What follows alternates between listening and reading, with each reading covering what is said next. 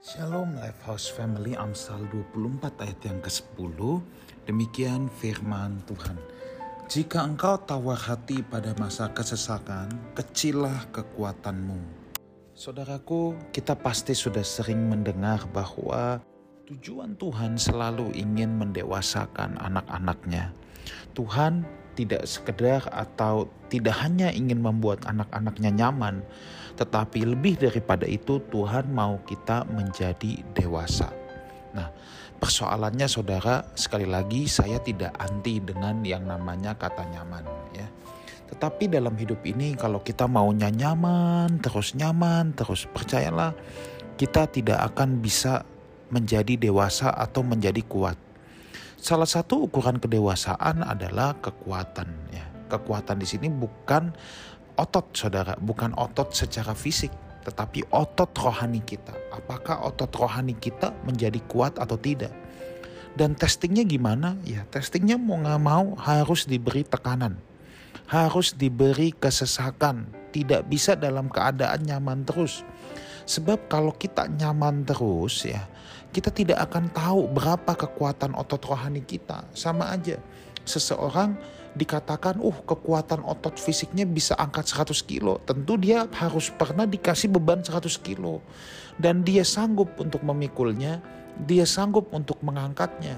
Kalau dia cuma selalu berlatih dengan beban 5 kilo, dia tidak akan pernah bisa mengangkat yang 100 kilo. Nah tujuan Tuhan dalam hidup kita adalah salah satunya mengencangkan otot-otot rohani kita. Dan caranya gimana? Yaitu dengan kesesakan. Tuhan harus izinkan, harus tega melihat kita ada dalam kesesakan dan di situ kita lihat ya Tuhan ingin melihat apakah kita menjadi tawar hati atau tidak. Kalau kita tidak menjadi tawar hati, syukurnya tetap, sukacitanya tetap, maka Tuhan tahu kekuatannya itu ada. Ya, kekuatan kita itu hebat, otot-otot rohaninya. Nah saudaraku tadi saya katakan bahwa kadang-kala Tuhan harus tega. Nah ini sama saudara ya. Kita sebagai orang tua, kadang-kadang kita harus tega ngeliat anak kita. Sesaat susah. Daripada kita maunya bikin anak-anak kita nyaman sempurna ya. Satu hari kelak dia baru susahnya nanti ketika tua.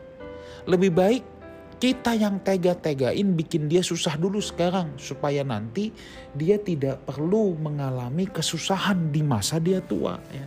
Saya pernah membaca satu artikel satu ungkapan bahwa kalau kita tidak tega mendidik anak kita dari sekarang, sebenarnya berarti kita tega untuk melihat hari tuanya masa depannya hancur. Nah itu saudara ya, Tuhan juga sama. Tuhan ingin mendidik kita. Kadangkala dia harus tega. Teganya di sini bukannya berarti kita sampai hancur berkeping-keping, tidak. Justru Tuhan tega izinkan ada masalah besar ya, kesesakan terjadi dan di situ Tuhan lihat kita jadi hancur atau tidak.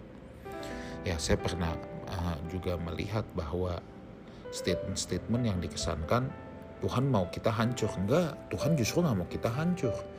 Tuhan membiarkan kita dalam kesesakan, tapi Tuhan nggak mau anak-anaknya hancur. Kalaupun sampai hancur, ya Tuhan dengan anugerahnya, dengan penuh kasih karunia-Nya, ketika kita mau berbalik, Tuhan pasti bisa menyelamatkan kita, menolong kita lagi. Tetapi alangkah lebih apiknya, alangkah lebih baiknya kalau diberi kesesakan tapi kita tidak hancur. Ya. Kita nggak jadi depresi, ucapan syukur kita sama, ya sukacita kita sama, maka di situ terlihat kekuatan kita. Mari saudara, jangan menjadi tawar hati di musim apa pun dalam hidup kita. Tuhan Yesus menyertai kita semua. Doa saya, otot-otot rohani kita menjadi senantiasa kuat. Amin.